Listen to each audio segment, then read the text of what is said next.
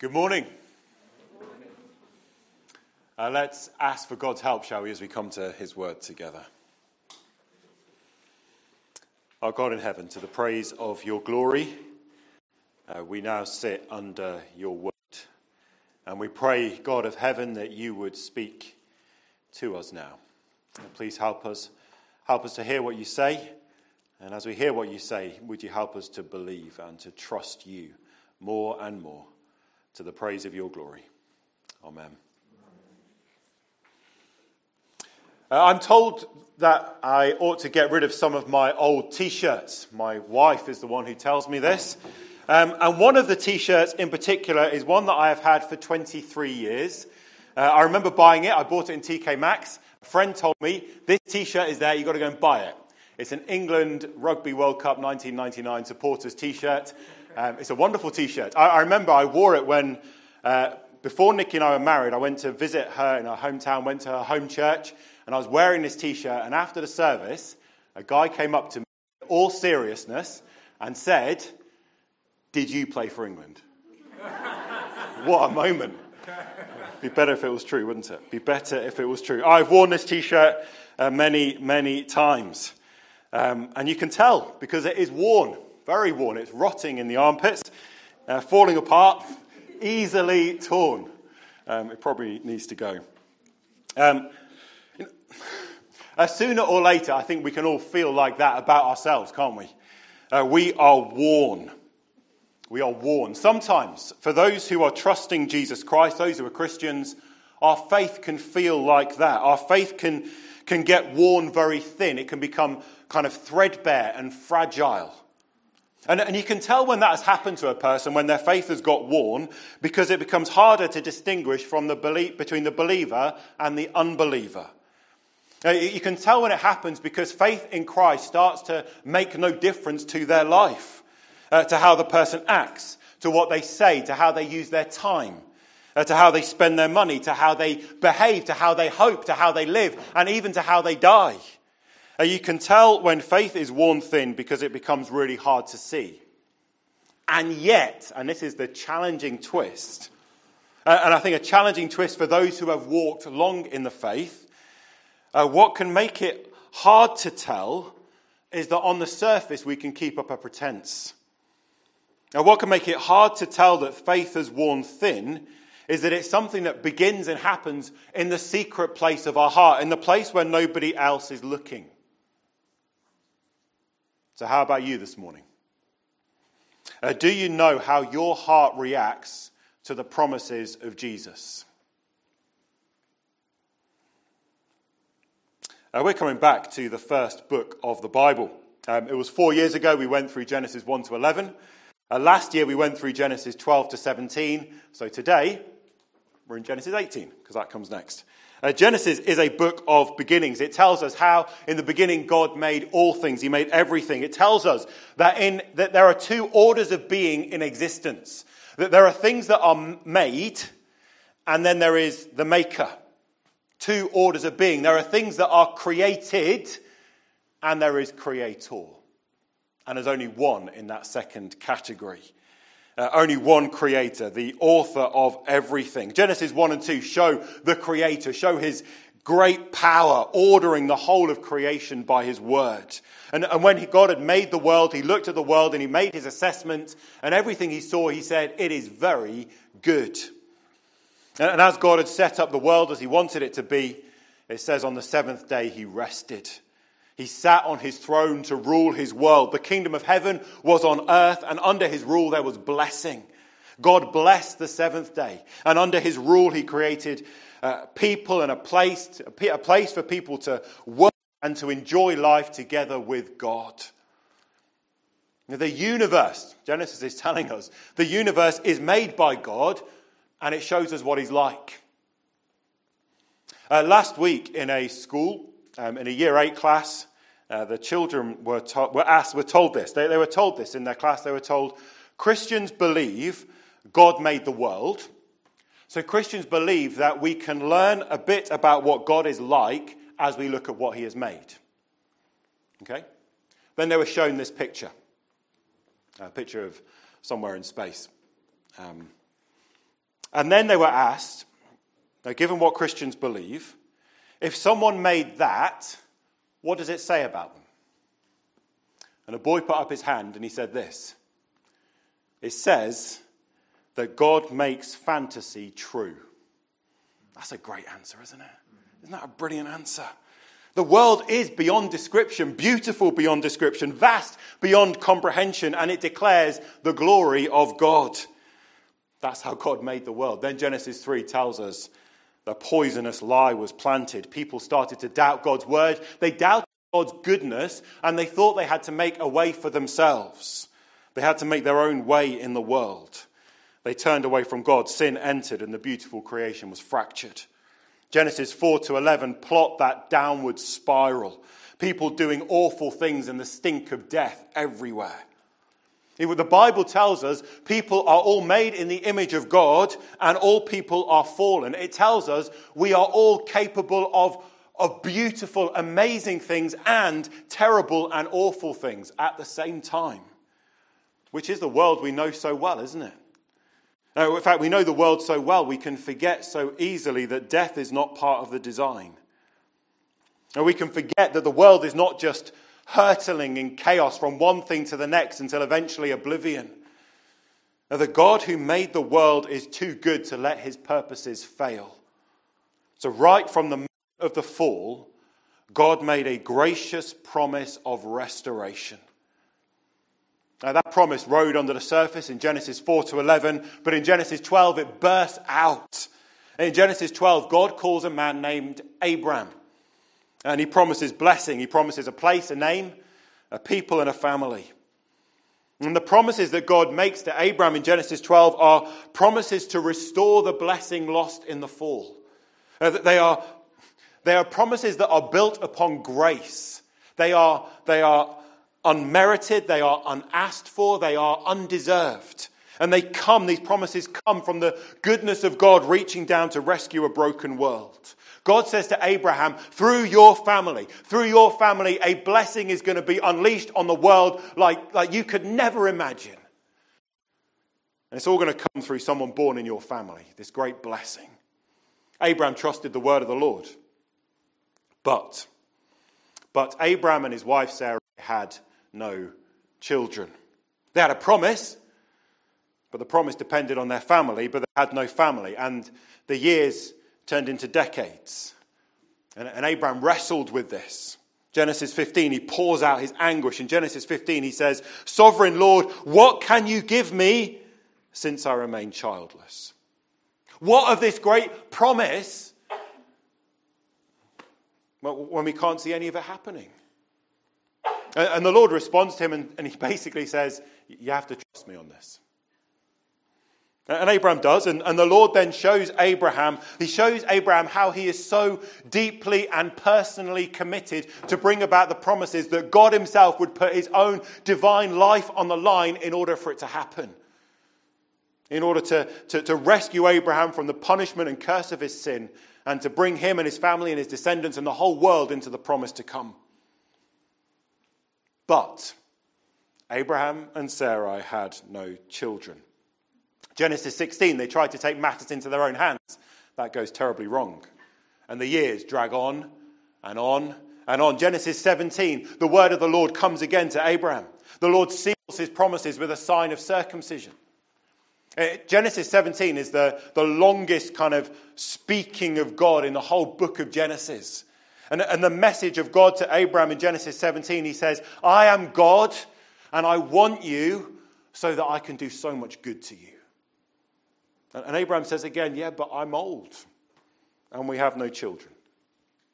And so God changes their names to Abraham and to Sarah, and he says, I am God Almighty, you will have a son, and you'll call him Laughter. You'll call him Isaac. Then we get to Genesis 18, which is where we are this morning. And it begins, if you have a Bible, follow with me, verse 1. The Lord appeared to Abraham near the great trees of Mamre. Genesis 18 and 19 uh, cover a 24 hour period. In Genesis 18 and 19, as we go through the, the history of Genesis, the brakes get slammed on and we, we slow down as we to, we're told these events over this short period, events that, re, that they reveal to us great truths about our world and about ourselves, and most importantly, about the, who God is and how we relate to Him. It begins with the Lord appearing to Abraham. Now, we know that because it tells us, the narrator tells us, Abraham doesn't know it straight away.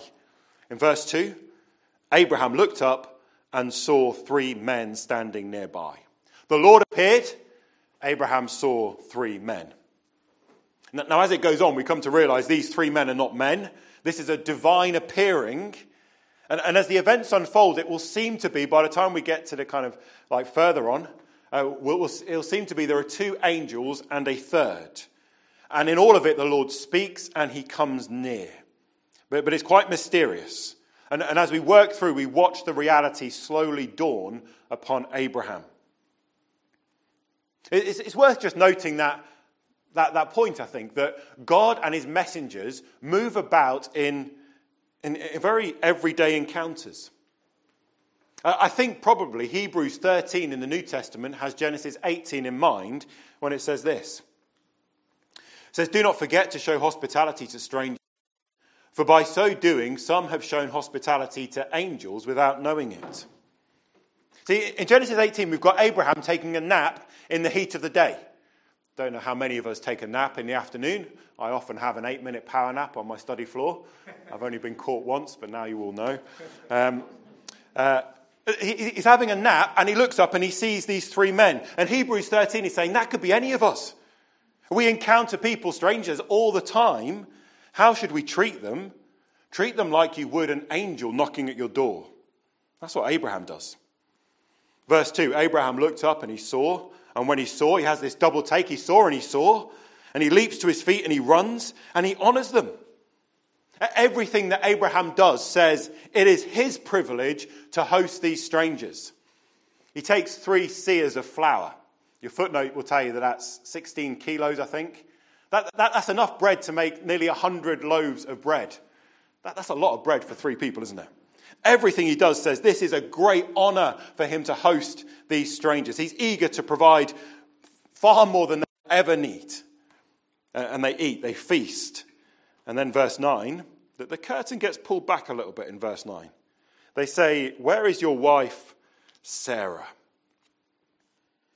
And I think that they're saying this because they want Sarah to hear what comes next.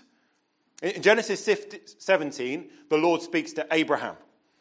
The Lord says to Abraham, Sarah will have a son, you'll call him Isaac. That's a conversation between the Lord and Abraham. Did, did Abraham go and tell Sarah that? Was it too painful for her to hear it? We don't know. Did, did he go and tell her and she dismissed it? We don't know. But now she is going to hear the word of the Lord for herself. In verse 10, the mysterious visitor says, I will surely return to you about this time next year, and Sarah, your wife, will have a son. Now, Sarah was listening at the entrance to the tent which was behind him. The promise meets Sarah's heart.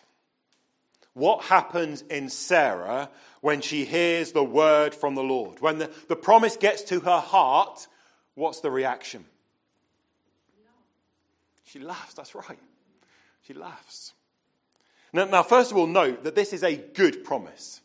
This is a good promise that is given. Uh, back in Genesis 16, we hear, we, we hear Sarai blaming God for her lack of children and concocting a plan to have a surrogate. Uh, she, she does this, it says, so she can build a family for herself. Goes very badly then. Uh, but what it does, it shows this longing of Sarai. She wants to build her own family. And that's a very natural desire. But in that time and in that culture, this was a deeply defining desire. See, for everything that Sarah had, and she was a rich woman, everything she had in that culture, she had nothing if she didn't have children. And, all the way through her life, she had carried that childlessness as a burden of shame. And she didn't deal with it very well.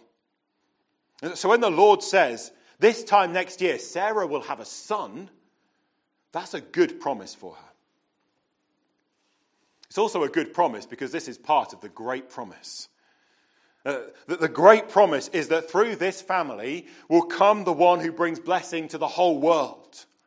See, if we step back from Genesis 18 and look at the whole picture of the Bible, that we see that the great promise is that Jesus Christ will come and he will save us from our sins and he will bring us on his merits into the new creation. Now, without a son for Sarah, that promise is dead in the water. So when the word of God says to Sarah, This time next year you will have a son, this is a promise. It's a promise loaded with an eternity of goodness for her and for the world and for all the generations yet to be born, for us here today, for the whole multinational people of God in the age to come. It is a good promise that is given to Sarah. But it's also an impossible promise. Verse 11 makes that clear, doesn't it? Abraham and Sarah were already old, and Sarah was past the age of childbearing. It wasn't possible for Abraham and Sarah to have children. Not possible on, on the account of their age, and on account that Sarah had never been able to have children. Two facts that made it impossible. Now, if I were to promise you some bread, I've only got one thing in my life to talk about um, bread. Um, if, if, I were to promise you some bread, that would be a good promise. It would be a good promise. Uh, take my word for it. If you face the facts, it's also a fairly reasonable promise because our house is full of bread. We have a freezer in our house dedicated to bread. We have a lot of bread. So if I promise you bread, it's not only a good promise, it's a fairly reasonable and substantial promise built on a sure foundation. If I were to promise you a, a paradise island on which you could live, that might be a good promise. Might be a good promise. But if you face the facts, well, how on earth can I give you a paradise island? That's nonsense, isn't it? There's pie in the sky. Um, if you face the facts, the good promise of a paradise island is founded on thin air. See, here we have verse 10, a good promise. Verse 11, we have the facts. It is impossible for Sarah to have a son. So, how does it meet her heart? Verse 12 Sarah laughed to herself. That's what happens deep within. This is in the place that nobody else sees. It's her secret place. She laughs, and it's not a merry chuckle. This is bitter. This is agony. This is the laugh of unbelief. There is a deep doubt that has corroded her soul. Now, listen to what she says. It's, it's her internal monologue. What does she think? After I am worn out and my Lord is old, she's worn out. That's how the promise meets her. She's stretched thin, she's threadbare like my t shirt. And the burden that she's carried, that burden of carrying that shame through many, many years, that, that burden of unfulfilled hopes, that lifetime, that long lifetime of disappointment had worn her out. What good is the promise if the promise is impossible? And then she says, Will I now have this pleasure? Uh, this pleasure seems to be that she would enjoy being in the embrace of her husband. It's, it's something more than simply having a child, it's, it's deeper than that. And, and, actually, the word here for pleasure is, is a rare word. Um, but, but it looks to be a variant on the word for delight. And the word for delight in Hebrew is the word Eden. Eden. And there's just this glimmer of longing here, isn't there? Maybe she's speaking better than she knew, but she's saying, Will there be for me Eden? The one who has lived long in disappointment, carried the burden of shame all her life. Will she ever experience Eden? Eden was the place, it says, where, where the man and the woman were naked. They were vulnerable. They were completely known, and there was no shame. Eden was paradise. Eden was the world as it was meant to be. Eden was, was a place where there was no sorrow and no sin and no suffering and no disappointment and no agony and no tears shed. Will there be for me Eden? Sarah, this is a laugh of hopelessness. She's saying, There will never be Eden for me. I'm too worn out.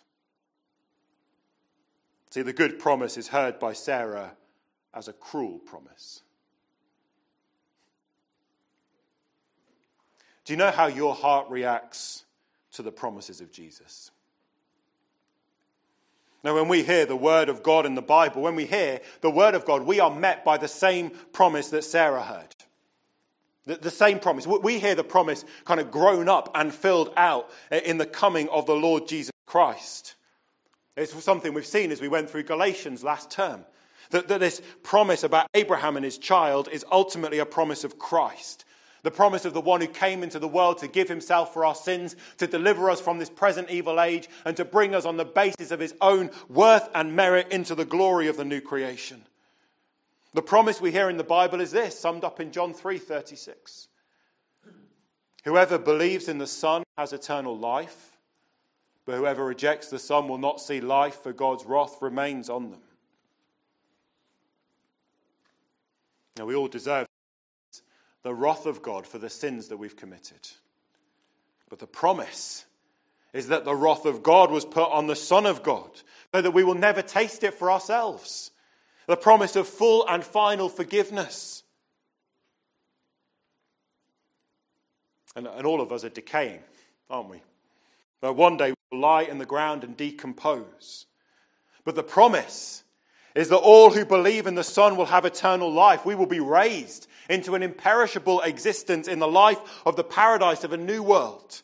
In a world where there is no sorrow and no sin and no shame and no suffering and no disappointment and no death. In a place where, where not only no tears are shed, but where every tear is wiped away by God Himself, whom we will enjoy to be with forever and ever and ever. That's the promise. It was embryonic when Sarah heard it. It is technicolor when we hear it. And it's a good promise. And all of us harbor this aching for Eden.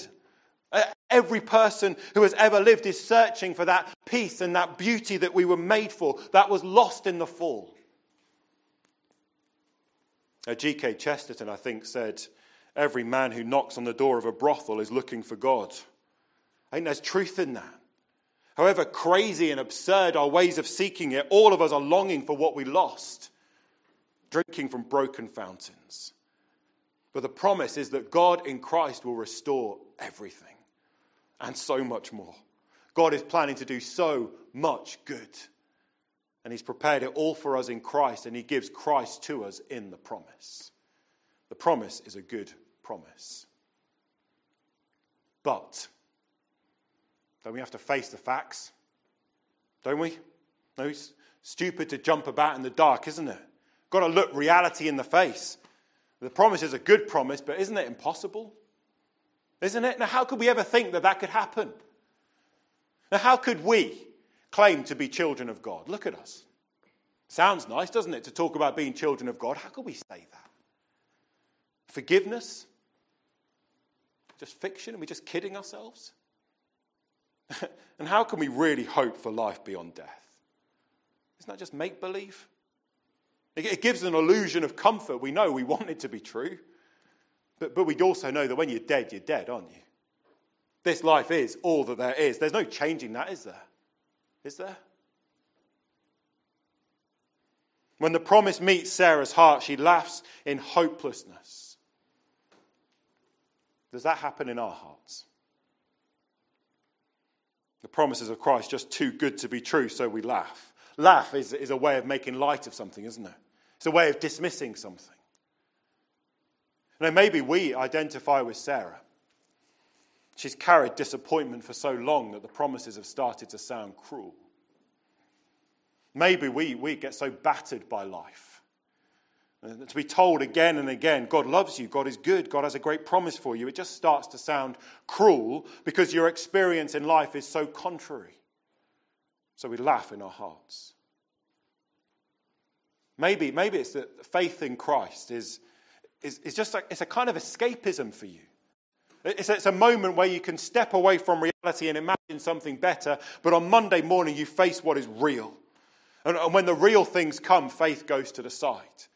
Because the promises are not directing your heart to gladness and obedience to Christ, that they need to be shelved when you have to deal with real things. And the Lord says, Why did Sarah laugh? Verse 13 says, She was afraid. So she lied and said, I did not laugh. Now, why did she do that? Wasn't it because she knew she shouldn't? Or she felt she shouldn't? She, she felt that she shouldn't doubt, but she does. And, and, and so there's just more shame here, isn't there? Shame in her fear as she tries to cover it up. And, and don't we find ourselves thinking the same? We think we shouldn't have those thoughts. We shouldn't have those doubts. And we certainly wouldn't want anybody else to know, would we? We wouldn't want anybody else to know what really goes on in, in our hearts. We wouldn't want anybody else to know just how messy and muddled our is, would we? Well, this episode is it's not just about the promise meeting Sarah's heart. More importantly, it's about the Lord meeting Sarah's heart.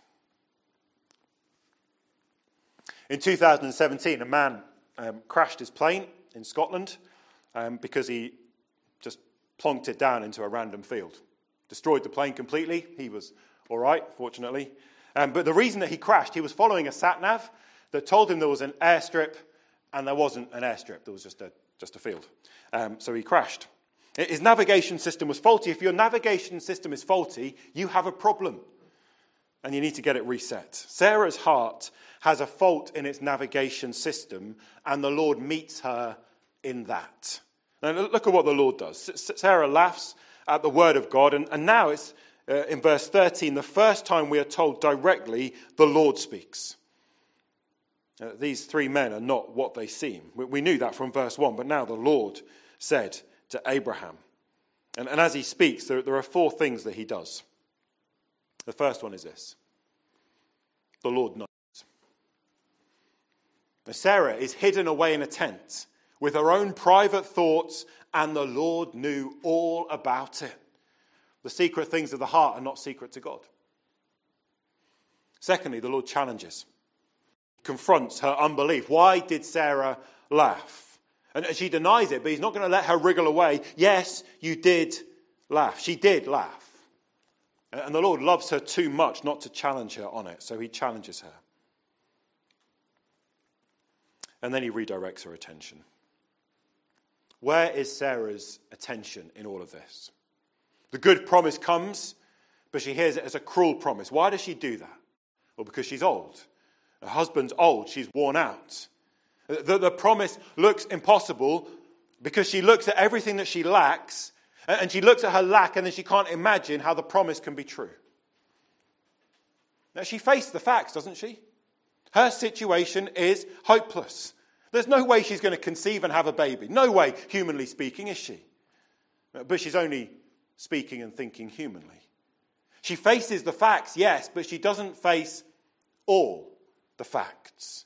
She doesn't consider the one who makes the promise, and that's what the Lord turns her attention towards in verse 14. See? What does the Lord ask? Is anything too hard for the Lord? Is anything too hard for the Lord? Now, that word hard could be difficult or wonderful. And, and I think both are important aspects here. Is there anything beyond the ability of God to do? Can, can God promise and yet not manage to fulfill? And is there anything beyond the goodness of God to do? Could God could, could God's promises be too good to be true? If God promises. If the Lord directs Sarah's attention away from her own lack, away from her own insufficiency, and he tells her to consider the one who makes the promise. What is God like? In the beginning, God created the heavens and the earth. There are two orders of being in existence there are the created things, the, the things that have to depend on something else in order to be, and there, then there is the created one. The one who exists because of himself, the one who is so uniquely and different to everything else. He is, he's greater than the greatest imagination. He is most of all. He spoke the universe into existence. Power beyond understanding. He has wisdom and strength and greatness, infinite in its extent. He's not describable. God makes fantasy true. Who is the Lord? He's the sovereign creator of everything. Now, when I was an, an, engineer, we were taught that when you have a difficult problem, you have to go back to the first principles and build up from there. I think the same is true for faith, isn't it? When we're faced with the impossibility of the promises of God in Christ, we go back to first principles. Where are first principles? In the beginning, God. That's our starting point, isn't it? Who are we dealing with? Who makes the promises? It's God Almighty. It's what the prophet Jeremiah said. He said, Sovereign Lord, you have made the heavens and the earth by your great power and outstretched arm. Nothing is too difficult for you.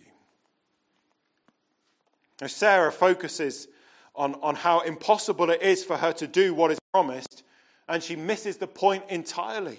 And the Lord says, Don't look at yourself, look at me. Nothing is too difficult for me, nothing is too wonderful for me, and I've promised it. So trust me. Uh, in the New Testament, in Romans chapter 4, and Paul writes about how Abraham wrestled with believing the promises. And, and he writes that Abraham believed in God, the one who gives life to the dead and calls into being things that were not. Abraham considered God the creator, who brings the universe into existence from nothing. And then he reasons since God has that power, he says this against all hope Abraham, in hope, believed and so became the father of many nations. Just as it had been said to him, so shall your offspring be. Without weakening in his faith, he faced the fact that his body was as good as dead since he was about 100 years old, and that Sarah's womb was also dead. Yet he did not waver through unbelief regarding the promise of God, but was strengthened in his faith and gave glory to God, being fully persuaded that God has power to do what he had promised. Abraham faced the facts. He was too old. That's a fact. Sarah was too old. That's a fact. Sarah couldn't have children. That's a fact. He faced all the facts. He didn't pretend the promise wasn't impossible. He didn't change the promise to make it seem more manageable. He did try that on a few occasions, but not this time. Abraham faced the facts, but he faced all the facts. The one who promised is the one who makes existence in the first place. There is nothing too difficult for the Creator, nothing too wonderful for the one who makes fantasy come true. Abraham was persuaded God would do what he said because he's God. And so in Genesis 18, the Lord meets Sarah's doubting heart and he redirects her away from her own lack towards his complete sufficiency, his absolute power. And then, fourthly, he repeats the promise. Sarah laughs, and, and the Lord could have said, Well, therefore, I'm done with you. If you're just going to laugh at my promises, uh, I'll move on. But he doesn't do that. Doesn't do that with her. He doesn't do that with us. And when our faith is worn thin and stretched, he doesn't say, I've had enough with that. I'm done with you. I'm going to move on. No, he says, word for word, the same promise. I will return at the appointed time next year, and Sarah will have a son. He will do what he is committed to do because that's what God is like. God takes up hopelessness. Uh, long after any good has been expected, he takes it up and he, and, and he fills it up with joy. He, he, takes up disappointment and he crushes it in his hands. He takes the, next to deathness of their old bodies. He takes up that nothingness and that emptiness and he fills it with life. He takes death and he brings life because he is God Almighty. He is the sovereign Lord and nothing is too difficult for him.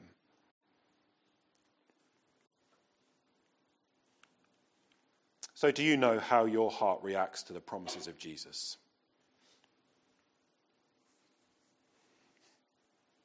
I think Sarah does hear what we, we probably do all too often. Uh, I know I do, maybe, maybe you do too. See what she does? She listens to the word of God and then she filters what God is saying through her own inadequacy. You see that? No, no, no we, we might be doing that even now, right this morning as the promise meets our hearts. This word of God that declares that all who believe on the Son have eternal life, and our hearts are not jumping for joy. And our hearts are not wrapping themselves the promise and resting in it and clinging on it. There's something flat instead, deflated. Because deep down, if we're honest, we think the promise is impossible, too good to be true. Maybe too good to be true for me. Now, even as we hear the word of God, we can reject the word of God because we're thinking about us and, and we think about how worn out we are. And, uh, and, we dwell on our own disappointments and our hopelessness. And we, we are facing the facts here. We're, we're facing the facts that the promises are unreal given our life experience. That the promises seem so unreal given all of our failings. The promises seem so unreal given, well, given me, don't they? Now, Sarah hears the word of God and thinks about herself. And she's not thinking about the God who speaks. She faces the facts, but she doesn't face all the facts. And all this happens in the secret place. And she thinks no one else is looking. How about you? And when you hear the promise of the gospel, we can just despise it, can't we? We treat it as, as though it's nothing. No, we treat it like, like the news that there's going to be a rain shower in Paris this afternoon. It's nothing to us, is it? Makes no difference. You see, when that happens to us, when we hear the promise of the gospel and we despise it, the Lord knows, doesn't He? We can hide it from one another, of course we can. We might even be able to hide it from ourselves, but we can't hide it from the Lord. So that's pretty unsettling. Yet it's also liberating. There's no point putting up a front before God. He knows already. As someone once said that what someone is on their own before God, that they are and no more. That's true, isn't it? We can be all kinds of things to other people, but before God, we can only be me. And He knows. Uh, and He challenges. Why did you laugh? He challenges because He doesn't want you to stay hopeless. He wants to bring out your struggle so He can deal with it. He wants to bring out your struggle so He can redirect your attention. He wants to ask you, is anything too hard for the Lord? Face the facts, He says. Face all the facts. Look at the Lord who promises, the one who creates life out of death, the one who brings everything out of nothing. Is it impossible for Him to fail to do? Well, it's not impossible for Him to fail to do anything. Failure is not a word that we can connect with God. You see, theology firms up and, and, and directs our faith. And Mark started the service by speaking about the Trinity. That's theology. And we sang a song, uh, our first song was based on, on the Apostles' Creed, which is a summary of theology. We've been singing theology all morning. Whenever we think about God, we are doing theology, and it matters. Uh, it matters what we know about God because faith can only respond to what we know about God. The better we grapple with who He is and what He's like, the more footholds we find for our faith. Is anything too hard for God? Is a theological question. And it aims, like all good theology, to grow faith. That's what God's doing here, isn't it? Isn't that what God's doing with Sarah? Growing her faith, it's a long, slow process. God doesn't just zap her back in Genesis 12 with transformation. Sarah's faith is grown through worn out waiting. Every year that has passed, the promise looked more unlikely. The, the, the, promise looked unlikely, more unlikely, year after year after year until it looked impossible. That's where God brought Sarah. He brought her to a place where she can have no confidence in herself. He brought her to a place where the promises can't be a lucky coincidence. Now, Sarah's faith is grown when she is painfully brought to see that she has to hang everything on God who gives life to the dead. She has to hang everything on the God of all creation. She has to come to a point where she confesses with delight that nothing is too difficult for God, nothing is too wonderful. He will make fantasy true. Might that be the same for us? When we feel like we've been dragged through long seasons of hopelessness, and uh, we know perhaps that in those seasons we've become hard and bitter. And we know that our faith, well, at least how it feels, it feels threadbare and maybe about to break. And that, that aching for Eden is just an agony because it feels impossible. But might it be that in all of that, God is growing your faith as you wrestle with doubt, as you wrestle with unbelief? Might it be that God is doing that to bring you to a point where you say, It's impossible? But what if God does the impossible? Or what if God could do more than I imagine? What if, what if God has got more power than I can conceive of? What if God is actually more deeply and enduringly good than I dare to accept? Or what if Christ died and he rose and he reigns and he will, and as he promised, he will take me to be with him so that I might be with him and see his glory? Now, the Lord repeats the promise, doesn't he? Does that for us. Now, how does Sarah's heart react when the promise comes again? We don't really know. And, and then when it comes again, we, we don't really know. But God is so gracious, He keeps bringing His people back to the promise, back to His word. He does that for us. Now, when we read the Bible, let's look for the promise. There are, the promises are many and they all yes and amen in the Lord Jesus. But let's look for the God who promises. Let's keep asking ourselves against every promise is anything too hard for the Lord? As someone said, reading the Bible is about redefining the impossible. Reading the Bible is about redefining the impossible. It's about facing not just the facts, but facing all the facts. So, do you know how your heart reacts to the promises of Christ? Spend a moment thinking on that, and then we'll pray.